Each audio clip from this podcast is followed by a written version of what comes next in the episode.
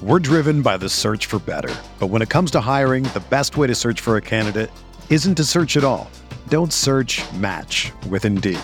Indeed is your matching and hiring platform with over 350 million global monthly visitors, according to Indeed data, and a matching engine that helps you find quality candidates fast.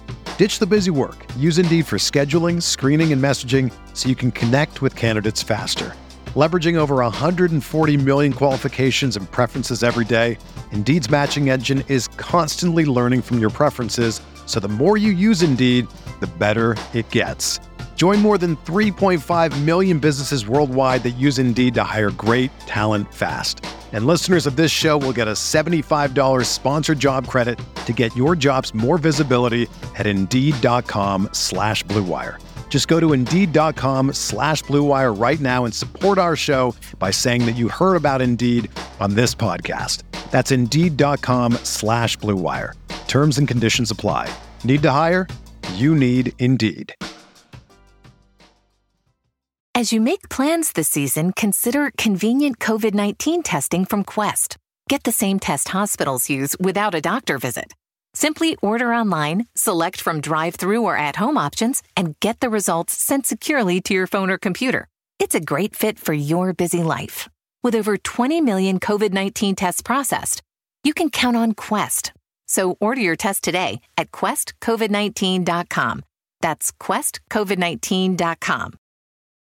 Hey!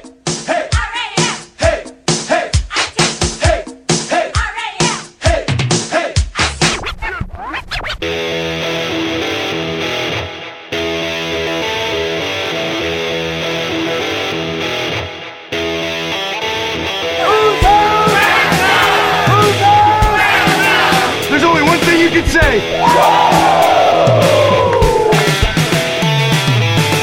the LA Rams will be the number 2 seed. They finished 13-3, a 13-win season for the third time in franchise history. I've been dreaming this my whole life. Just don't have you. Yeah. It's time to put in the work. Yeah. Every man gonna dominate. Boys. Offense, defense, special teams. Let's go. What are we talking about? Greg Zuerlein sends the Rams to the Super Bowl.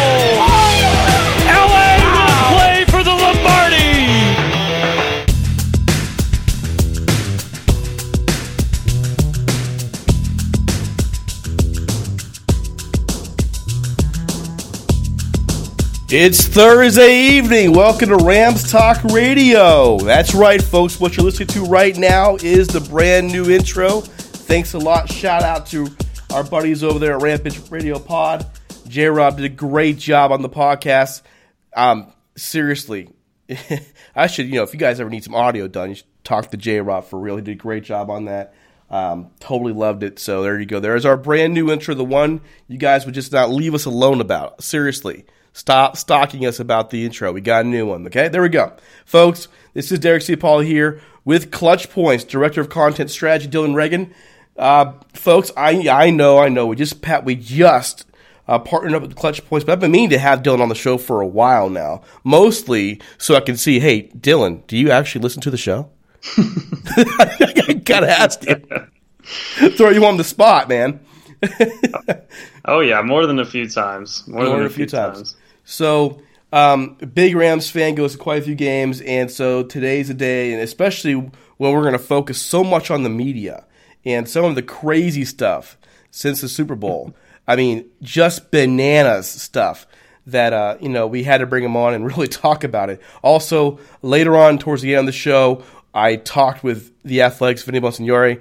Earlier, we're going to get a little bit of the feel for Rams camp out there and see what he's hearing, which honestly isn't much yet. It's just, getting some kind of a feel for what happened and moving forward. But, hey, Dylan, first things first, man, how are you doing after the Super Bowl loss? Better than if you asked me probably Monday or Sunday night. I wasn't doing fantastic at that time, a little upset. Emotions got the best of me. I try to watch even the Rams with an objective point of view, just as I do any other team. But during the Super Bowl, that was not the case at all. I was cussing up a storm at our office here, actually. But, at this point, I'm able to look back, appreciate how far the franchise has come since they've moved to Los Angeles. I mean, after watching that first season, getting to this point, it's hard to really feel downcast on the whole situation moving forward with all the young talent they have. Overall, still appreciative of what's happened over the last 2 years. Yes, it's disappointing that obviously they had an opportunity in front of them to seize that game, but at the end of the day, still thankful that we have the team in Los Angeles as a native Angeleno, and then also that they're this good this quickly. Well, that's kind of the thing too. You know, when the game first happened, I remember like the day before the game, I was like, you know, what am I going to do if they lose? I've been covering this team hard for the last year. Am I going to cry in a corner? How am I going to handle this? But it really broke down to they didn't get blown out. It would have been embarrassing if they got blown out. They didn't. They got outplayed, but they didn't get blown out, and they didn't lose a heartbreaker. So it wasn't like a dagger going to your heart. So what you could go away with is, you know what, they got there, they lost. There's no other way to say it. In a lot of ways, you can walk away from that going, okay, keep going forward now. They didn't get robbed and they weren't embarrassed, so let's see what they can do next year. I mean, that's kind of how I felt. I'm not sure how that's where you settled. I mean, you mentioned that they got outplayed, and that's very true, obviously, given the total yards. And you look at the first half, all the 3-and-outs, whereas the Pats were at least moving the ball, making things happen. But so one encouraging thing to take away was how the defense was able to kind of bend but not break, hold them to the field goal attempt that they missed after the Roby Coleman call, which, you know, we can say what we want about that. And then also the the drive before. Say it. That was garbage. We know it was garbage. He's playing football. I mean, I get the whole safety thing, but this isn't like a guy getting blown up over the middle on a post 25 yards up the seam. This is a little pass in the flat, and he squares him up, hits him right through. I mean, if I think it was Burkhead, if he doesn't duck, then he doesn't hit him in the helmet. He hits him straight in the chest. So that was infuriating at the time. That obviously extended that drive. But beyond that, the point I was going to get at, they got outplayed, but it was still a 3-3 game. Mm-hmm. I mean, they overcame that and had the chance to win. That was encouraging, and that's a product, I think, of the culture McVay's kind of been able to create. Obviously, Wade Phillips and that game plan and what the defense was able to do was incredible. So those things you can take as positives from that game, especially. I mean, if you like, I think you guys mentioned on your pod with Michael on Monday, if you said before the game that they're going to give up 13 points and they're going to lose, no one would believe that. I mean, I wouldn't believe they're going to give up only 13 in general, let alone lose. So and that is to the credit. You know, and I mentioned this later when we talked to Vinny. The footage later on, the Jared Goff interception, he slipped, and people didn't realize. They had to go back and see the footage. And that's a throw we've seen him make throughout the year. That's a throw we saw him nail in the Minnesota game. And so he doesn't slip. Cooks is right there. I think he gets that. I think he's got it right in that corner of the end zone. Different story, of course. And then, of course, the Cooks pass in the back of the end zone, which McCourty came back there. You know, you just need a couple. Goff needed to see that sooner and get the ball out, and that's a touchdown. Whole different game. We never know what's going to happen. We just don't know. If he makes those passes, I mean, especially the first one, obviously that one's tough to watch when you see how long Cooks was open. If he just processes what's happening earlier, McCourty has no chance to make that great play. Like you said, he slips on that final pass. And obviously the play before where Cooks, even though his arm was hooked just a tad, I wouldn't call PI on that, but still had a chance to catch that one. Could have been tied right there. Goff has the ability, and if he sees the pass, he's able to make those deep, like 30 to 40 yard kind of over the shoulder throws on the money. The issue here a few times, which I know it's a product not just of his own fault, but just processing the zone defenses that Belichick and Brian Flores are putting out there, just not seeing things quick enough. And that's been an issue for him, I know, in the past, but I believe, I mean, he's 24. That's one thing. He has the talent. He's processing things quicker. And now Belichick gives you a kind of a template for what you need to work on. He shows you where your weaknesses are. So now you got to respond over this next however many months before training camp and just work on these kind of things to hopefully not be in that spot again, not let this opportunity go away. And you know, the moment the 2019 season kicks off, teams are going to go out in quarter zone and just see what the Rams are doing to deal with it. They're going to go out there right away and test that. So we'll find out real quick if the Rams figure this out. They will. I mean, you don't it's just a game of chess, and this time it's going to go over the course of two seasons, so we'll see. All right, folks, before we get knee-deep in today's show, we do want to remind you that we're available anywhere podcasts can be found, including Spotify, SoundCloud, and Spreaker.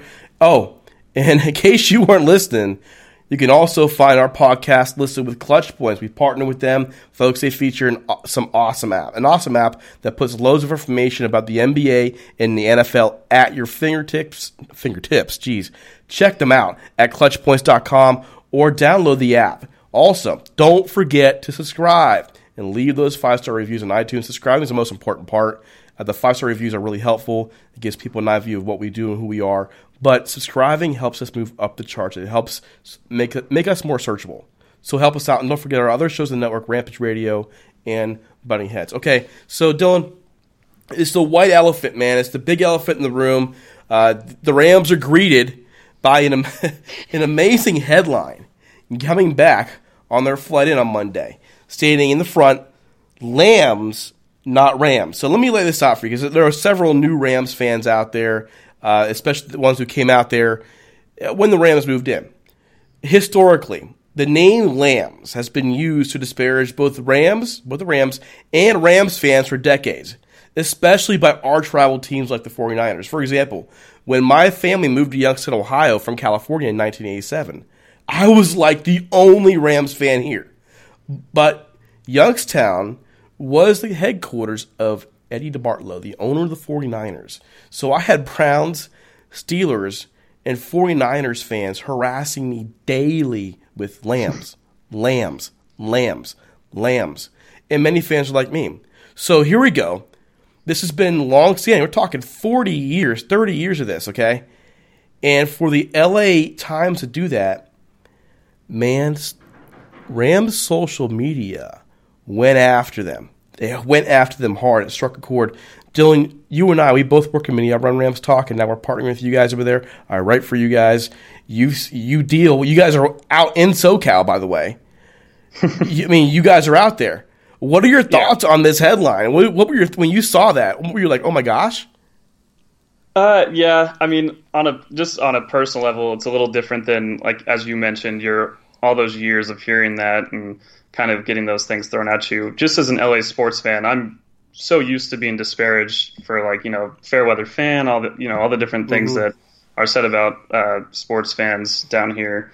I kind of just brushed it aside just myself. I'm like, well, I mean, whatever. Like that was my first reaction. I was like, but then I saw all the people and like yourself now saying this, and then other people on social media that were really taken aback by it. I mean, they are supposed to be an unbiased source, but at a certain point, you have to keep in mind who your customers are, right? Like, you don't want to just completely call them out and make them, after this big disappointment of a game, instead of looking back on the season as a whole and all the good things that happened, which I believe they did have some articles that went over that. Mm-hmm. You just have this big headline that's right on the front of the paper. Like, no one now, like, some people may have wanted to keep that front page even after the loss, be like, you know, this is the beginning of the new era in LA with McVay, and, you know, they came up short, but if they do get back there and win a Super Bowl eventually, we can look back at this moment as a defining part of their next step forward. Instead, no one's going to want to keep that newspaper. Yeah. Like, no one's going to be putting that one in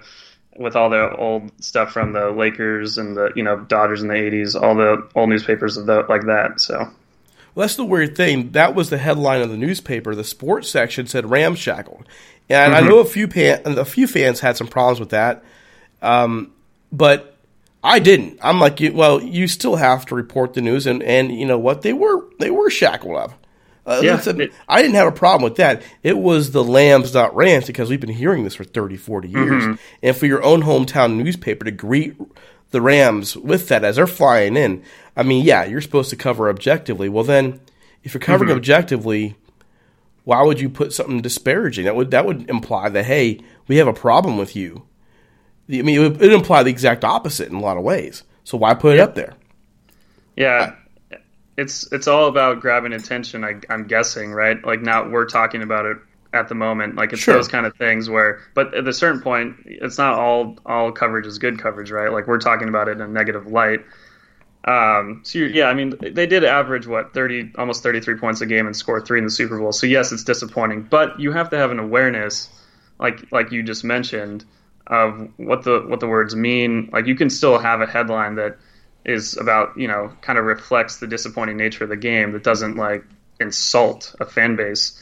They did. I saw it right before we got on. I think Mike Heiserman, I'm not sure what he does for the LA Times, but they did issue an apology. He said, in retrospect, not the best choice because it could, in some cases, definitely was taken as a cheap shot. Team had a great season. So this whole thing, they did kind of try to send an apology, but you know, that's one guy tweeting that, right? It's not like they posted in the newspaper an apology. Well, they did, but you know, the funny thing about that post you just mentioned is in his tweet, he actually wrote at Rams.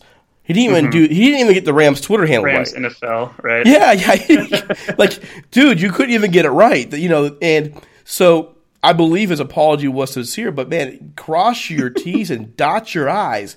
You know, you have a fan base that, you know, the LA Times is the newspaper in Los Angeles. You are representative of your city, and you know that team now, the Rams. Let's throw the Chargers out there. The Chargers don't represent that fan base.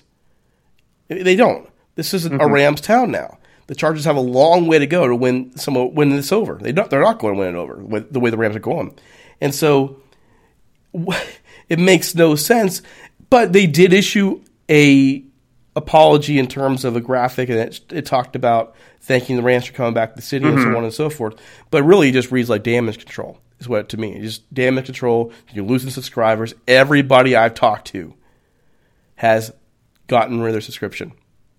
Yeah, it's a big deal. Like, you have customers. They're here. Like, they don't owe you anything. Like they're paying to read your print, and obviously they can read a lot of it online, regardless of subscribing. Like, you can get a certain amount of, you know, article views without having a subscription. So they're doing, like, you know, they're a big part of how the LA Times is able to keep going, and you insult them. It's just not the best approach for, like, knowing, like, who your subscribers are from a print media company. But, you know, I, like I said before, on a personal level, it's kind of like, it's just a headline. It doesn't affect what the Rams are doing themselves. As a fan, it doesn't have to affect how you feel about the team. But I do understand it did strike a chord with quite a few people. Yeah, and look at the flip side of it too, okay? You know, we have Rams Talk here, other sites, Turf Show Times, Downtown Rams, all those places that offer Rams content. You guys offer Rams content, and we're sending our podcast over to you guys.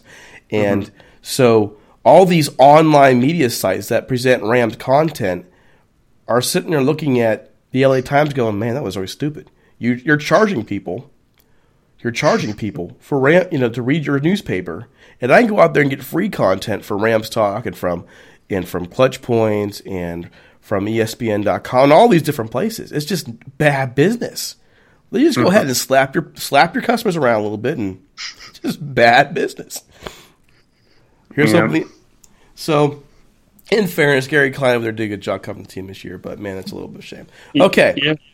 It's not really, you know, on the writers, though, I guess, is one last thing I would say about that. They're not the ones writing the headlines. So that's one reminder. I hope no one's tweeting at Gary or any of their writers, because they're not the ones who decided to put that there. Oh, goodness. Let's hope they didn't. Okay, folks. So we hammered the nail in that coffin. We kicked that dog off. Well, not the dog. That would be kind of a felony. But we hit the, you know, beat that proverbial horse. It's gone now, so let's move on a little bit, because we had more media hijinks this week. But first, we do want to, say, look, we know if you're listening to this podcast, you're probably addicted to anything Los Angeles Rams. Well, if you want to learn more about the Rams' history with a bit of personal touch, check out Jim Hawk's Hollywood Teen Grit, Glamour, and the 1950s Los Angeles Rams. The book tells the story of 1950s Rams through the lens of Jim's dad, John, who was an offensive lineman for the team from 1953 to 1957. Check out his son, Sora's father, and the team he played for in an era of glitz, glamour, and future Hall of Famers. Read about players like Norm Van Brocklin, Elroy, Gracelee's Hirsch, Tom Fears, and Les Richter in this story spanning the 1950s Los Angeles Rams. You can find Hawk's book online at HollywoodTeam.com and on the Twitter at HollywoodTeam. It's available both in hardback and electronic form at Amazon and Barnes & Noble. One more thing, folks. One more thing. Jim gives all of his proceeds to charity in Los Angeles. Does not make a dime off this book. So you can help others get a great history book I've read it cover to cover. Sooner or later, Dylan will, because I'm gonna harass him until he does. And it's just worth every penny, folks. Check it out. Hollywood's Team, Grit, Glamour, and the 1950s Los Angeles Rams by Jim Hawk. It is well worth your time. Okay, more media hijinks. Here we go. Okay, Pro Football Talks. Mike Florio. Oh, boy, people just love this guy. This is bananas, okay? Writes an article after the game asking about how long Jared Goff will be the Rams quarterback. Now, mind you, he just finished year 3. He's going to year 4. The Rams will make their decision now, not now, but very soon, to pick up his 5th year. And the chatter in his article is how do I even say this? He more than implies the Rams will go after, of all people, Kirk Cousins. His Kirk Cousins contract expires in 2 years. Dylan, you put out a lot of content every day. Your site, Clutch Points puts out a ton of content. We know that sometimes when it comes to putting out articles and headlines, we're trying to be snappy. We're trying to get writers. We're going to walk that line sometimes with clickbait. I think this is more than clickbait. This is a bit idiotic. What a problem! What are the problems with an article like this? Especially when you're. I listen to Pro Football Talk Live every now and then. I've enjoyed Mike Florio. I don't always agree with what he says, but the issue when you're someone like him that has sources and is respected in the business, it's not just like a kid for some website writing an article about why the Rams should pursue X player instead of X player. Like in this case, it's someone like Mike who's talking about just pure speculation.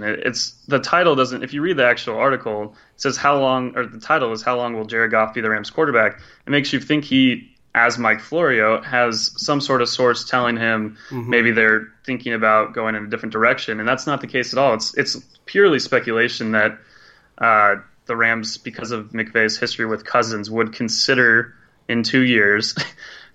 Completely going against, I think, what Goff at the time would be 26, and Cousins, I'm not sure exactly how old, restarting with the offense they've built, everything they've done, and bringing in a guy who just took a team that went to the NFC title game. No offense to Kirk Cousins, it's not all on him, but they didn't make the playoffs. There was a lot of other issues with injuries and different things with the coaching staff, but nonetheless, it's very, very much a prisoner of the moment kind of thing, and they're trying to capitalize on all the anti-Goff sentiment after the Super Bowl. But, yeah, again, just the fact that it's Mike Florio who says this. It's not just some kid that's writing at one of these websites. It's a guy that's well-connected.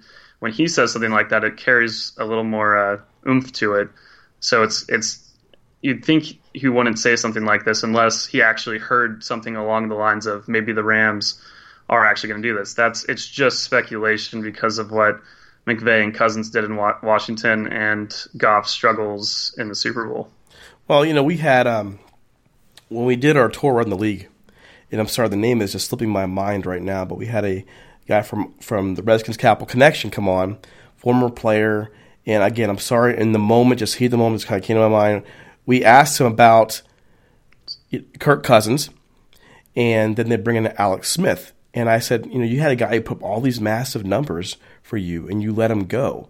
Isn't Alex Smith kind of a downgrade? And he laughed at me and goes, no, absolutely not. And I'm paraphrasing him. Kirk Cousins was not the guy. And you flash back a little further, the Rams, when Sean McVay took over, he didn't have to commit to Jared Goff. They still could have went after Kirk Cousins in free agency. They didn't have to commit. They could have moved him around, made a trade. He's on a rookie contract. You'll find somebody who'll want him, but they made no move for that. There was not even an inclination. He had his shot to go out there and get him. They could have traded with Washington if they really wanted him, and he didn't. I think it tells you a lot right there. And so for Mike Florio to actually write this article based off a Super Bowl performance, we got this guy's 23, 24 years old, playing a 9-time Super Bowl team here, won 6 of them. He's running for his life. The pass rush was insane. They're throwing a zone at you that you have not seen much this year, and this is what you're going to do. This is you're going to say, well, hey, let's go ahead and who's out there? Kirk Cousins. Let's look at Kirk Cousins. It makes no sense to me, and it just seems like lazy journalism. I'll be honest, lazy journalism to me.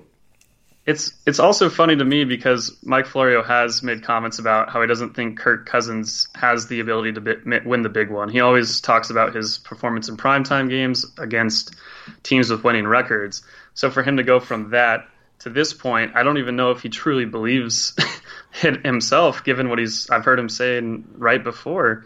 It's just hard to really fathom the idea. It seems like it's completely, again, just capitalizing on what happened with Goff, and this, I'm sure their site was getting a lot of views after the game, and I'm sure this article itself, as I have it open on my laptop, still continues to get views, and you know, it's just lacking a lot of context around. Yes, Goff did struggle, obviously, but talking about anything that happened in the two playoff games before that, some of the things schematically the Rams did to not really put him in a place to have enough protection and really be able to read the defense, given what he's done all year. It just lacks a lot of I don't know, not really any sources. Nothing about it is something that has any bearing.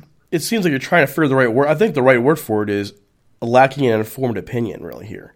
You don't really know anything about this franchise if you think they're just going to go let Jared Goff go. Jared Goff is a perfect fit with the Rams. His mentality, his attitude, just the way he kind of takes things as it goes. And so for the Rams just to give up on him for a guy who at his age has not really proven anything except the fact that you pile up regular season numbers. I don't want, I know Minnesota had some problems this year, but you can't tell me that he didn't have weapons out there. Adam Thielen, Dalvin Cook, Kyle Rudolph, they had weapons. Stephon Diggs. Minnesota had players there for him. So don't tell me they couldn't be successful with him at quarterback, and they weren't really all that. The offense was eh. I mean, blame John DeFilippo all you want, but he's not under center. Kirk Cousins is. Yeah, I mean, they had their own issues with their offensive line, obviously, sure, and inability to run the ball consistently. But yeah, nonetheless, like you said, they still had a lot of these weapons and advantages to work with, and there's just nothing about what he's done without McVay that would say he's going to be better than what Goff was this year. If you straight up swap teams, I'm not sure. I don't think the Rams would have gone 13-3 with Cousins just on a personal level. I do watch pretty much every game, as many condensed games as I can if I'm watching, 9 things at once for work. And obviously I always watch the Rams game after. But from what I saw from Cousins, I mean, yes, he still has a strong ability, and I still think he can, take Minnesota to a possibly division title as the Packers overturn their whole situation, and the Bears, who knows if they'll be able to keep everyone together and stay healthy. But I don't know how you could see that. And just given the age and how much money Cousins is making, this isn't really about money, right? It's not like if they want to extend Goff after his 5th year, it's still going to be around the same money that what Cousins got in the first place. This isn't a money issue. It's about a quarterback issue and who's under center. I just can't fathom it with the age and everything that Goff has done. It's like you said, it's just a little bit ill-informed and kind of just quick. It's prisoner of the moment kind of thing. Well, speaking of ill-informed, I think this one's even worse, okay? Brad Gagnon. Brad, if I say your name wrong, I apologize. I think it's Gagnon. For Bleacher Report, this guy's in the PFWA. He's written all kinds of places and wrote this article saying the Rams must explore trading Todd Gurley and his record-setting contract. Now, I popped this baby open for all of 10 seconds, and I scanned for one thing. Where are the contract details? All he had was the basic number, right? Doesn't talk about anything like dead cap money or anything. How do you write an article like this responsibly? This is the hot take of all hot takes. This is like you watch the game, figured everybody sucks, and we're going to get rid of everybody. Start with Todd Gurley. How do you do that? By the way, the dead cap number, $16.9 million. They can't trade him. He's untradeable right now. You will burn $16.9 million. It took 5 seconds to go over to Spotrac to look at his salary cap details. What the deuce, man? I mean, come on. What were you thinking when you read this thing? I struggled to get through the whole thing because, as you mentioned, knowing how dead cap works and how just the one game thing and how the last few games of the season, it's tough to really read the whole article without just kind of wanting to turn away, because you're constantly wishing you could rebuttal some of the things that are written without the context, without realizing, hey, like you said, teams that eat into dead cap, that really play with that whole game, they do not end up well. The NFL is hard enough as it is with the cap, trying to fill out a roster, trying to have depth, and then if you're just burning cash, as you mentioned, it's going to be tough to fill out a roster with enough talent to withstand the injuries that are going to come up throughout the course of a season. So that, on top of just yes, Gurley, whatever. You're trying hard not to laugh this one through, are you? It is, because I'm skimming some of the things about it. Yeah, there's a lot of questions about the whole thing. Is he hurt? Is it mental? And, that's a whole different conversation. But to, again, take a couple games here and there, take something that's not his own fault, with how many touches he's getting necessarily, and to build a article that completely ignores all of the dead money. I was on Spotrac as well. It was, like you said, a little over 16 million, and then still 12.6 in 2020. It's it's just insane. There's no, it's just untradeable. It's not possible. And, it's one thing that you can have an article talking about the contract itself, but the idea that they need to trade him, that it's not even a consideration. So let me bring this all together here as we wrap all this, picking on the media. And again, we're media guys, and we're picking on the media, okay? And, I could be honest and say there's probably a couple articles I've written for Clutch Points. I wish I can get back and go, you know what, I wish I would have said that differently. I wish I would have – everybody goes back and thinks, that wasn't probably the best take. But these are borderline insane. And I guess asking you as a guy who is a content director and really kind of getting exposed to how the game is played. This, the Super Bowl brings out, I think, every human hot take imaginable. Is this really where we're going in media, just trying to hot take each other and not research the stuff and not spend time building a good brand and good content? Or is there hope somewhere? I think there's hope. There's always going to be takes that are strong, but I think it's important to have the backing and the actual argument to make your argument withstand the test of questions from other people. You can have a take that some people might not agree with, but as long as you have actual well-reasoned points that you bring up to support what you believe, there's nothing wrong with that. I have an issue more when people make arguments that they don't necessarily believe, and they're just doing it for the sake of having that argument, knowing that it will do well. I personally try to avoid that as much as we can here. There's going to be people that pitch ideas that I don't agree with, but if they, provide some answers for the questions I have, sure, they can write it and have their points be made. But this one, obviously, as we've gone over, wouldn't exactly pass the smell test, especially with all the dead money issues and everything we just talked about. It's kind of crazy, but I think there's hope. There's still plenty of journalists doing great work. There's plenty of writers out there that don't have sources, but they're taking the time to put together great arguments and great content that people enjoy and really are honest about what they're trying to do. Maybe it just doesn't. This writer doesn't know about how dead money works and that's the crazy thing. Trading contracts like that works. That's fine. But still, that's not necessarily on him as much as an editor above him or someone else that can kind of review this. Well, sure, but Dylan, look at his credentials. His credentials are off the chain. Member of the PF, the Professional Football Writers Association. He's a featured writer for Bleacher Report, which is now moving more in that journalist route. He's been at, I think it was the National Post. I had something in front of me. But he has quite the resume, and that's what really blew me away. You're not some dude just starting in the game. You are a guy now who is being read by millions of readers, and this is what you're throwing out there. And, you know, I guess I'm a little salty because, you know, this team doesn't need all this crap coming back from Super Bowl loss. You don't need all this talk. If you're people are already talking about the loss in general, and what are you going to do now? Just make up stuff. Why don't people just give credit to the Patriots for playing a heck of a game defensively? Why is it going to be you got to fix this and got to fix that? You know, the Rams have to go out there and adjust to what the league is seeing now. No doubt. They have stuff on film that people are seeing. That's what Bill Belichick clearly did.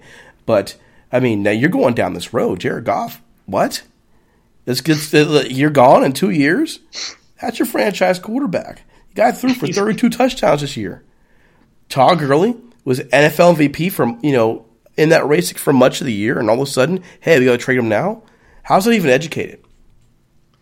It's not is the short answer. I don't know how to possibly respond to that because I agree completely with every point you made. I as a fan myself, instead of looking at personnel issues like this, I enjoy more looking at things that could have been done differently in terms of just like maybe one play here, like a read that was missed, things sure. like that, or, you know, not adjusting the approach as an offense or defense, whatever the case may be, depending on the game. That's completely different than saying franchise quarterback, 24 years old. Sorry. See ya. We're done. Like, no, this is not just some guy. It's tough because yes, everyone still looks back to the first season, and then you see games like this and you think of Goff's struggles as a rookie, and but he's just not the same guy. It's a completely different ballgame. We talked about earlier. It's the 9th Super Bowl that this team has been in with Belichick and Brady. Belichick forced Goff into some really tough situations. The Rams didn't put him in a great position to succeed. When they did, we haven't really talked too much about X's and O's and anything like that, but when they did throw out a 12 personnel, which is one running back, two tight ends, he was much more effective with the added time. The first time they actually ran that play was with 12 personnel, a pass, was the missed touchdown to Cooks when McCourty made that great breakup. But again, they just he wasn't in a great position to succeed on Sunday in the first place. Didn't help that he didn't have a great game himself, but it's one game, it's Belichick. It's not the end of the world. There's so much reason to be optimistic as a Rams fan and for the franchise itself with a lot of things they have going for it to just respond in this way. It's not realistic. I don't think anyone's actually considering it. I hope no one on the team is reading anything like this and taking it to heart. I don't believe they are. And the only problem I have mostly with these articles beyond that is just misinformation in terms of you might have fans read that article about Gurley not knowing some of the points that we brought up, and then they're asking friends like, hey, like I read this thing, like what do you think about this, without having any context. And it's just it's frustrating. Before I worked in media, I tried to be a really educated fan just because I care and want to, you know, actually understand what's really happening, not just look at it from a baseline point of view. It's just tough to see these things. I, as a sure. consumer of media, I don't really read these things personally, but I do understand as a member of the media how it can come up. But you just have to have more foresight, and I don't want to say anything badly about this writer, but man, it's a tough article. I mean, no, hey, it's nothing personal to the writer, but it's nothing personal to the writer, but I will say the work itself is garbage. You are misrepresenting the situation, and I'm on a huge rant, and I probably could move on now. So let's go ahead and do that. Hey, folks. Well, hey, Dylan, I'm going to pick on you again, man. You ready? Yes. You ready? Okay. Have you been to the Golden Ram Barbershop? I have not. Well, you know what? We need to make the magic happen, okay? If you are looking to support one of your own in the Orange County area and you like the old school barbershop experience, check out the Golden Ram Barbershop at 13755 Golden West Street in Westminster, California, 92683. Sal Martinez opened up his shop as a shrine to the Rams on the day the team left for St. Louis. and he's kept the light on ever since. He's by appointment only, so give him a call at 714-894-RAMS or 72667. Use the promo code RAMSTALK so he knows we sent you and get a discount on an already affordable haircut. The Golden Ram Barbershop is open Monday through Friday, 8 a.m. to 6 p.m. and 7 a.m. to 4 p.m. on Saturdays. One more time, give him a call. Trust me, if you want to talk football with the man, you got it. If you want to see basically a Rams Hall of Fame, you got it. It's all there in a tiny little barbershop where you can actually get the old school experience. Call him 714-894-7267. Man, I'm telling you, he even made me look somewhat good looking, maybe. All right, so this takes us to Vinny Bonsignore, and we actually addressed some of these very same issues in the interview with him today. Gave us a lot of insight, especially into what the Rams were going to do with Goff. He's 100% confident on Goff in terms of where they're going. So without further ado, here is our interview with the man. All right, folks, I'm here with the Athletics, Vinny Bonsignore. Did I get it right? You absolutely did. I ask you every single time because I need to make sure I get it. And you know, we had this was a fascinating week, and I'm not even talking about the Super Bowl. I'm talking about the after effects, because I swear the media just goes crazy after this. I'm seeing all kinds of weird articles out there about it's time to trade Gurley, or is it, you know, wait out 2 years and go get Kirk Cousins. I'm seeing all this weird stuff, but overall, it's been we're not hearing a whole lot out of the Rams right now. What was the atmosphere like when you got back, and what were you able to kind of glean from the whole thing? Well, first off, just understand that there's, you know, media members and media outlets that they're not paid necessarily to be accurate. I know, they're trying to stir things up and get clicks and stuff like that. So always keep that in mind. As far as the atmosphere and as far as the reaction, humbled, learning experience, disappointed, frustrated, understood that there was a game to be won and chances to win it, and they didn't. Took a couple plays here and there from the Patriots that they made that the Rams didn't, and that was really the difference of the game.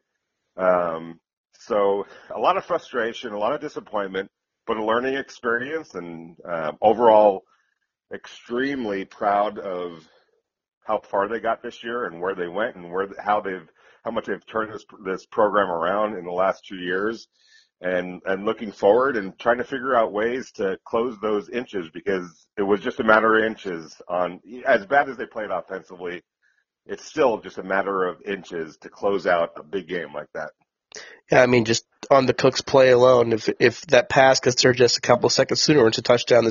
The game's a whole different game. Yeah, and even in spite, I mean, the Patriots are celebrating a Super Bowl championship right now, and rightfully so. They made those plays. They didn't play that much better, offensively at least, you know, than the Rams. So, you know, if the Rams would have made a play or two, everything else about how bad the offense played or how good the Patriots defense played would have fallen by the wayside, just like it has for the Patriots, who struggled just as much offensively as the Rams, save for a couple of plays here and there that they made. Well, sure, even on the Goff interception, we go back and see film and we see he slipped. That's a throw we've seen him make over and over again. We saw him make that throw in the Minnesota game. And so if he hasn't slipped there, that ball is probably over Gilmore's head, and guess whose hands those things that pass lands in?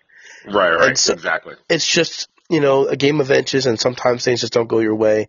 I was pretty impressed with how the Patriots played defense. They had that thing locked down, and, you know, hats off to them. I can't say anything. But the stories after the game, like you mentioned, the accuracy of people paying for clicks. We know that Todd Gurley did not do the whole scrum afterwards when he got back from the media. What are you hearing in terms of what's going on? Injury or not? We know what the Rams are saying, but do we really? What's going on? Well, I mean, was he 100%?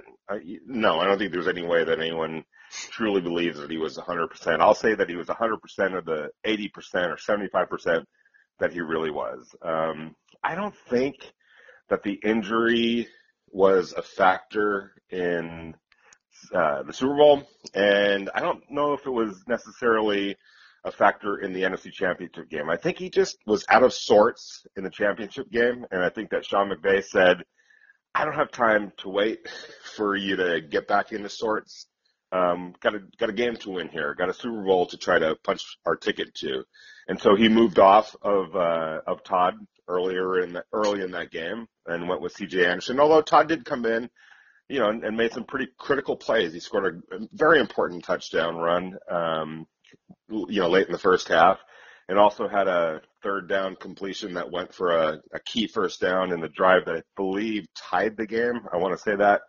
Kind of getting convoluted here, mm-hmm. But he made a couple of big plays. I just think that in the Patriots game, the everything was squeezed down to such an extent in terms of the plays. There was no continuity. There was no traction. They weren't able to get into a rhythm. They weren't able to put together sustained drives. And if you look through the course of the year, when they got sustained drives, when they got production on first down and kept the chains moving, Todd Gurley would always be involved in all of that, and the plays ensuing after you get a first down. None of that happened on Sunday, and everyone wants to point to Todd Gurley, but you know who else's numbers were down? Brandon Cooks, Robert Woods, Josh Reynolds. The tight ends didn't even get targeted. In that one game. Target, yeah, just one. Yeah, I mean, one target. So everything got squeezed down because of the lack of plays and the inability to gain any traction and build any momentum. And I think that that's what happened on Sunday. I know everyone wants to go to the conspiracy theory and how healthy was he. I don't think he was healthy enough to have – if the Rams wanted to use, you know, run him 30 times a game, I think that would have been ill-advised. I think they knew that. But as far as was he incapable – of making an impact and carrying the ball 17, 18 times and catching 3 or 4 passes, yes, I think he was fully capable of doing that. I just think the game went sideways because of what the Patriots did to the Rams offensively. Now, we saw Coach McVay really take ownership of that. And going back and look at film, we could see several things we thought the Rams should have done. I mean, we could all play armchair quarterback. And in some cases, we were probably right. He knew some of the things he botched up in there. So what was the attitude of Coach McVay overall and the rest of the coaching staff as to in terms of learning experience and preparation for next year? Because, I mean, hey, Bill Belichick was in that position one too. I mean, I remember him going to the Browns, and, man, I can tell you the stories I've heard of that locker room were a mess. And I'm talking with former Browns and Rams, but Frank Stan's the one who told me about that. What's the feeling there among the coaching staff about just adjustments for next year? Well, I mean, we have to separate next year from one game. It was one game that both offenses struggled because of really good defensive game plans. On my way home from Atlanta, I sat right next to the parents of a Patriots player and mm-hmm. offensive player, and his parents were telling me, you know, their son knew a bunch of the players on the Rams defensively, and afterwards that player was telling Rams defensive players, wow, everything that you guys did defensively, we didn't see any of that on film. So the Rams had a great plan too, mm-hmm. You know, against the Patriots offense, much like the Patriots had, you know, against the Rams offense. And it literally came down to a couple of plays here and there. And if you notice, when it got right down to it, who did Brady really turn to? Edelman, Gronkowski, his playmakers, his guys that he's been relying on for a long time now. The Rams just couldn't get it done. So I guess what I'm saying is there's no big freak out here. You know what I'm saying? It was one game. It didn't go well for them offensively. But they're not going to scrap everything that they did to go 15-3 prior to that game and be one of the top offenses in the NFL. They're not going to scrap all of that because they struggled in one game, much like the Patriots won't because they struggled offensively in that game. You know, every game, and people say this, we write about it, we talk about it, and I know that fans sometimes take it as a cliche, but every game is its own entity. And you can't, like, freak out over – one game, one entity, one situation that went a certain way. So, yes, will they make adjustments? I think there's going to be more, you know, they'll be able to be a little bit more varied, a little bit more versatile offensively in their personnel groupings. I think in the draft and free agency, Getting Cooper Kupp back, I think they'll be able to do that a little bit more just by their growth as a team. But I don't think they're going to change all that much just because one game went the way this one did. Boy, they really missed Cooper Kupp, didn't they? Yeah, they really did.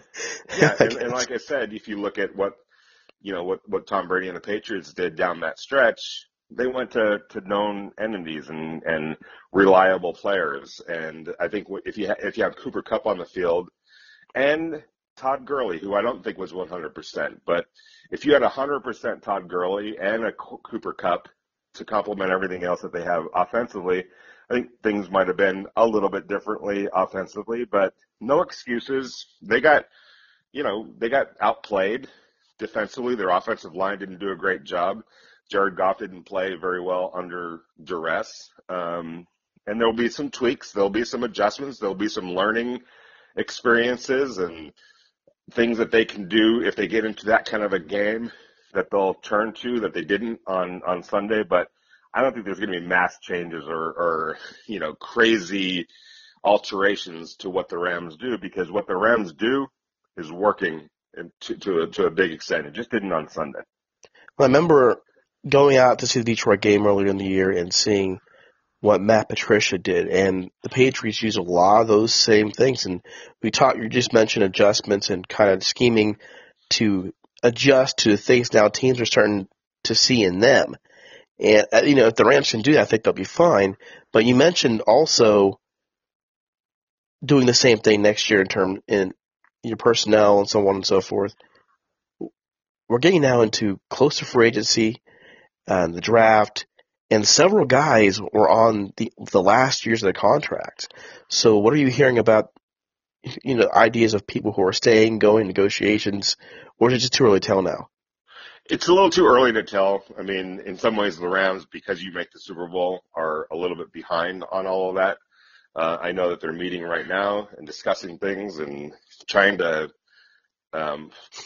create a path to the offseason. But a lot of it is also dictated on what's the market for some of these players and,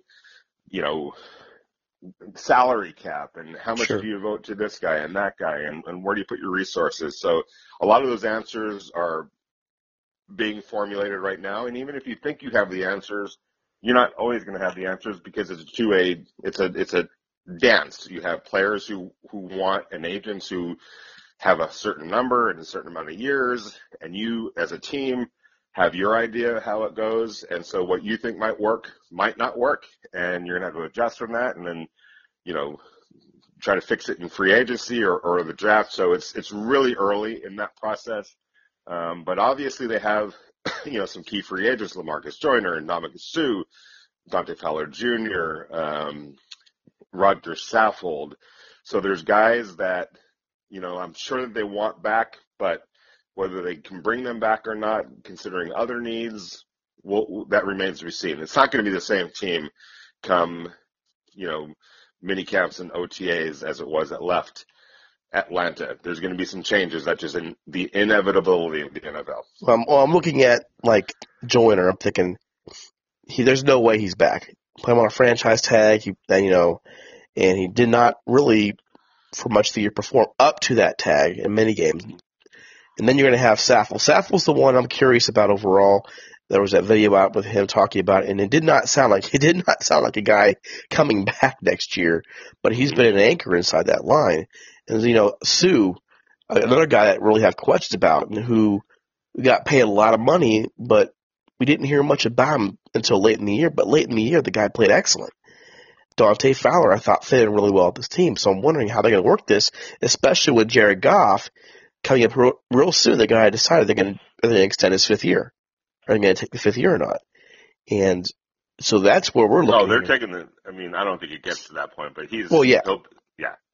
The fifth year is happening. It's happening, and we got to think extension and how much he's going to want for extension. And so I'm wondering hometown discounts, who's going to take those, who won't take those. And, so it's getting to be that time where it's silly season. Right. But you're saying it's too early at this point. Well, it's too early to speculate on exactly how it's all going to play out. They're formulating it. They've got their eye on players outside their building that they like, I'm sure, and they have to evaluate, all right, for each guy that's a free agent, how far would we be willing to go in terms of number and in terms of year? And that's all things that are being considered and talked about and formulated right now. And it's going to be a while before I think they confirm all of that up in terms of their own game plan for it. And, as we always learn, your game plan isn't necessarily going to mesh with their game plan, and their being the individual players. So, you just have to be, have what you think is a really good plan, but hold firm also in what you're willing to do, and have backup plans for the backup plans, and just be flexible. Yeah. I do know that the Rams are really happy about where they are right now, their young core, and building around that core. That's the trick. That's the key. They did it last year. They got to the Super Bowl. They want to not just get to the Super Bowl, but win the Super Bowl. So, there will be changes, and who comes back. I'm agreeing with you. I think LaMarcus Joyner is probably not going to be back. But the market's going to dictate other guys. But we'll see. And it's a little too early right now to really speculate on exactly how it's all going to work out. There's going to be surprises. There's going to be, whoa, I didn't see that coming, just as there was just like last year. Who saw Brandon Cooks? Who saw Sammy Watkins? Who saw Marcus Peters? Probably nobody. So, well, I guess the one name I haven't mentioned yet, but we've heard the talk, is Andrew Whitworth. Is there a feeling there with him about retirement versus staying? In terms of their own building, no. Yeah. I think they're going to respect his decision, and they're going to let him go sit off and talk to his family and contemplate it and accept whatever his decision is. So, that remains to be seen. They feel like they love Joseph Noteboom. That's the guy that's probably right now, as of right now, today, would be in line to replace him. They don't want it to be that right now. They want Andrew Whitworth back, but that's going to be Andrew Whitworth's decision, and they're going to let him be and let him come to that conclusion one way or another. One last question here, and this is kind of on the scope of the overall feeling here. This is a team, we're used to this team not being very good. And, the LA Times with the Lambs, not Rams, a lot of Rams fans are pretty upset with that. And this has been a culture here that, in terms of overall, there's a lot of history there. So after 2 years now, 3 years, in the movements this franchise has made, what kind of inroads has been made within the city of Los Angeles, including the media, in terms of the Rams? How bright is this future? Well, I think it's really bright, and I think that it's a 20-year increase in the 20-year high as far as the local TV ratings for the Super Bowl. That indicates right there that there's a whole bunch of new fans that were interested in the Super Bowl, probably just because the Rams were in it, the local team was in it. So I expect that to continue to grow. I expect, more and more interest, more and more talk. It's a process, and the Rams completely understood that. They knew that they had a strong base that remained intact and that were ready to welcome them back. When they moved back here in 2016, mm-hmm. But at the same time, they also knew it's going to be a process to regain their stature alongside the Dodgers and the Lakers as the premier professional sports entities here in Los Angeles. And they've made dramatic steps in that as far as that objective goes. And this year was a tremendous boon for them in that direction. We see that in the ratings. We saw that in their attendance. The Coliseum was electric at times this year, more often than not. Some really, I've been in the Coliseum in some big, huge games, USC, UCLA, USC, Notre Dame, USC, Oregon, under the lights. The atmospheres that I saw at the Coliseum this year for the Chiefs and the Vikings, and even the Packers in a regular season game, were more electric than any of those, and those are really electric, as good as it gets anywhere in the country. So you're starting to see more and more interest, more and more talk, and it's a good young team. They feel like, you know, they've got a great young quarterback, a great young coach, Aaron Donald. Todd Gurley is under contract for a long time. So everything, the needle's pointing up here without question. Oh, what, you mean they're not going to trade Gurley?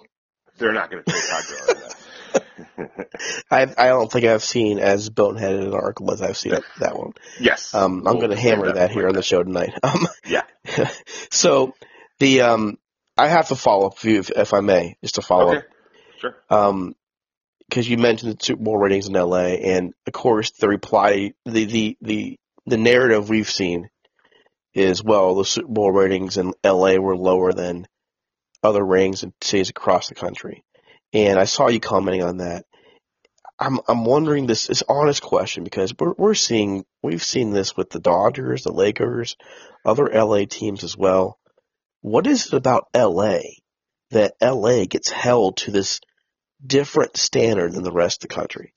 I mean, look at just the Rams.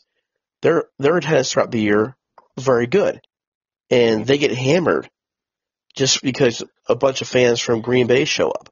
Yet 20,000 empty seats in Washington and Tampa Bay, and nobody says a word. If you're asking me why, well, big target, some stupidity on the part of commentators that have no clue how this market works. Jealousy. There's a lot of jealousy going on. Let's face it. We've got the beach. We've got Hollywood. We're in Los Angeles. We're in Southern California. There's envy there. It's why people move here all the time. And just a lack of understanding of the dynamics and how it all works. And, you know, they see, if you go to a Dodger game and they're playing the Cardinals, you're going to see Cardinal fans. Guess what? A bunch of people from St. Louis left St. Louis and moved to Los Angeles and kept their love for the Cardinals. Big deal. That's how it goes. You go to a Mets-Dodger game, you're going to see Mets hats there.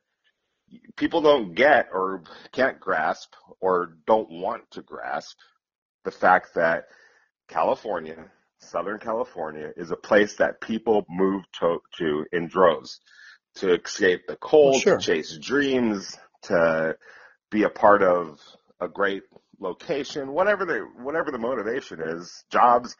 This is where they come. This is one of the places that they come. And as a result of that, some move here and their kids grow up as fans of the local teams, which, look at the attendance of all the pro teams out here. They're among the best of any of the teams in all of sports. But some fans also just, I still love my Celtics. I still love the Mets. I still love, the Washington Redskins or wherever I moved from. And when their team comes to town, they're out in force to watch their teams. And we get it because we experience it all the time. It's not a negative. It's actually kind of a compliment.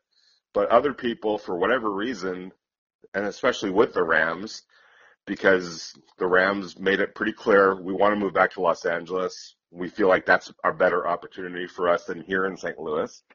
And I think people were mad at the way it all went down and are saying, well, you moved to Los Angeles from St. Louis, yet there's fans of the Chiefs at your games, and it's not working out. You should have stayed in St. Louis. And it's like, well, but that was expected. So not sure what you're saying. Well, you're not going to win that argument, though. A lot of jealousy and misunderstanding.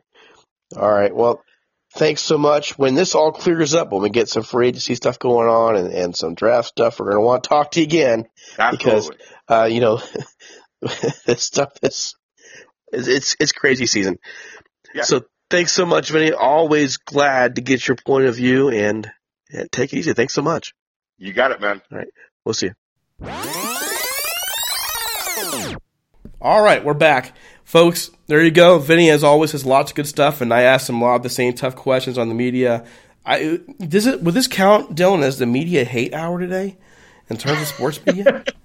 At least the parts that annoyed us. But, yes, we could have been a little harder at certain points, but sure. I think it was fair. what we had to say. You know, well, I think just to kind of lay it out. You know, as a child, I grew up wanting to be a broadcaster. That's just what I wanted to do. You know, and things happen. Life happens. I wound up joining the military. I wound up getting married early. I leave the military to pursue teaching. I've given up on all this broadcasting. And I actually landed in sports writing. Okay. And that time in the service kind of builds that ethic. Hey, you want the right thing done. And when you learn how to do this craft, you want to see the right thing done. And when you don't see the right thing done, you kind of take it personal because it's your craft. You don't want your craft being, well, crapped on, for lack of a more dignified term. And that's kind of what I'm seeing this week. And it's a little more personal because this is my team. This is the team I cover. And I've been covering this at Rams Talk now for 6 years. And I would think because of what you do, this is your director of content strategy. You're overseeing so much stuff that Clutch Points is putting out today. How many articles are you guys putting out every day? Between the NBA and NFL, the last couple of days, it's been about 150 news articles each day. That's mostly because the NBA trade deadline is giving us tons of content. And then we have about, it looks like 10 editorials, somewhere in that range. So yeah, there's a lot of trust between, we have a lot of editors and writers and different people managing different things. I don't read every single article we publish, but you trust the people under you and they overlook everything. And it's, I'm lucky to have some great guys that work with us that I never have to really worry about reading over anything, 'cause I know they'll do a great job themselves. But yeah, it's things like this. I'm sure there's people at Bleacher Report for that last article that would see that and be like, what the heck is this? But well, I mean, I saw that today. I pitched an article today for you guys, and man, the editors really went into me and broke down what they want to see, and we had to kind of debate the argument with it and make sure that when this thing is published, it's the right thing. Mm-hmm. And that's how it really should be. That's how it should be when you guys put out material, and you kind of have to wonder, is that what's happening across the field? And it's also in the back of your mind, you should always remember that I'm no better than you, you're no better than me in this field. We're all working to get somewhere, and that is to provide excellent content. But man, when it's bad, you got to call it out because you don't want to be a part of it. That's just kind of how I view it, And it hit hard because it's the Rams. That's what the truth of it. It involved the Rams. That's really it. Yeah. Yeah, definitely is a bitter pill when it's your own team. I know on a personal level, after the Dodgers lost the World Series, not this past one, but 2 years ago, I could not read anything related. For months. It was like last season was a whole hangover from that World Series loss to the Astros. I couldn't even take it in. So I can't imagine, even with the Rams right now, it's not the same feeling I had then. I understand it's a lot different when it's your own team and you care. Well, I mean, it is. And I feel kind of the same way with what's brewing with Mike Trout. I'm an Angels fan, and Mike Trout will be on the market very soon unless they can find a way to keep him. And if I'm Mike Trout, I'm thinking, well, do I want to stay? So I'm waiting until all these hot takes start coming about Mike Trout here real soon. I mean, one of the best players of his generation, and we're going to see garbage take after garbage take out there. Real quick, in terms of Rams news, we're seeing very little leaking out now. We do know Todd Gurley did bypass his exit interview with the media, so we don't really know what's going on there. Vinny kind of gave a little bit of an idea what they're seeing and feeling. Of course, you don't know what's happening with Andrew Whitworth. He's taking some time. I kind of get the sense he'll be back, but I could be wrong. He seems really committed to the organization. Besides that, things are really, really quiet out there with the Rams right now after this week. And so that's really all we got for you folks. It really is. And I hope you enjoyed our media bash session. I hope I didn't hit them too hard. We do want to let you know that we are looking for sponsors. Reach out to us, please, at ramstalk1945@gmail.com. Leave us a voicemail at 657-666-5453. We have a media kit ready to get out to you. And hey, we have some pretty good rates, and we're pretty proud of where this podcast has gone. We're doing the best we can to keep the lights on. We're not in the frigid cold yet, I promise you that. Don't forget to follow us on Twitter at Talk Rams and on Facebook at facebook.com/Rams Talk. We also have the Rams Talk Room. You can find me on Twitter at DC Apollo, And I got a challenge for y'all. I got a real deal challenge. I looked up Dylan here on Twitter today. Okay, been following each other for a while, but I didn't notice. The dude's only got like 110 followers. Yeah, I'm not sure if they're all real people or, you know, bots. Oh my! So here's my challenge. This is the listener challenge, folks. All right, go follow them. Let's see if you're listening all the way on the show. Go follow them, and you know what? Maybe, just maybe, there might be a T-shirt in it for somebody. All right, so check them out at Dylan Reagan, like Ronald Reagan, Dylan Reagan. 25. Don't forget us on iTunes, Stitcher, SoundCloud, iHeartRadio, all those places. We're there. IEBeatRadio.com plays our show on Wednesdays, Saturdays, and Sundays at 10 a.m. Pacific time. And special thanks to our guest today, Vinny Bonsignore. And one more thing. Don't forget to check out Clutch Points as well as our site, Rams Talk. We're putting up new content. Dylan, any final thoughts? No, I think that's it. Thanks. I appreciate you having me on and hope to be on again soon. All right, there you go, guys. This is for the entire Rams Talk crew. We'll be back next week to hopefully not yell at the media. We would like to not do that anymore. That was hopefully a one-time thing. In the meantime, go Rams.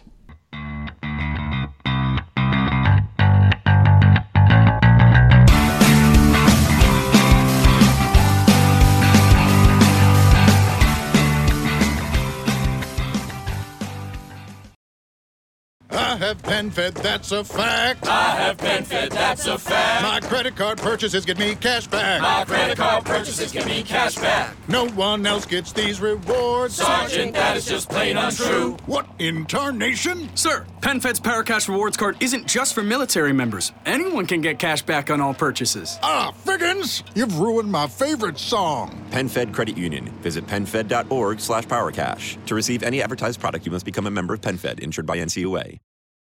You can't control what's outside your home, but you can control what comes in. Because Clorox disinfecting wipes kill 99.9% of viruses and bacteria, including COVID-19 virus, when used as directed on hard, non-porous surfaces. So whether it's from dirty doorknobs, dirty shoes, or something else, outside germs won't stand a chance. When it counts, trust Clorox. Kill Pseudomonas, Salmonella, and Influenza virus type A2. Kill SARS-CoV-2 on hard, non-porous surfaces. Use as directed. Whether you're a world-class athlete or a podcaster like me, we all understand the importance of mental and physical well-being and proper recovery for top-notch performance. That's why I'm excited that Unified Healing is sponsoring podcasts on the Blue Wire Network. Unified Healing is a new and super innovative global network of wellness centers powered by Energy Enhancement System, or EE System. If you haven't heard of the EE System yet, then you'll want to listen up. This technology promotes wellness, deep relaxation, purification, and rejuvenation. Wherever you are across the globe, access to a center is easy and affordable. Interested in experiencing the EE System technology for yourself? Go to unifiedhealing.com/bluewire to learn more and find a center near you. That's unified, UNIFYD, healing.com/bluewire. No material or testimonials on the Unified Healing website are intended to be viewed as medical advice or a substitute for professional medical advice, diagnosis, or treatment. Always seek the advice of your physician or other qualified healthcare provider with any questions you may have regarding a medical condition or treatment and before undertaking a new healthcare regimen, including EE System.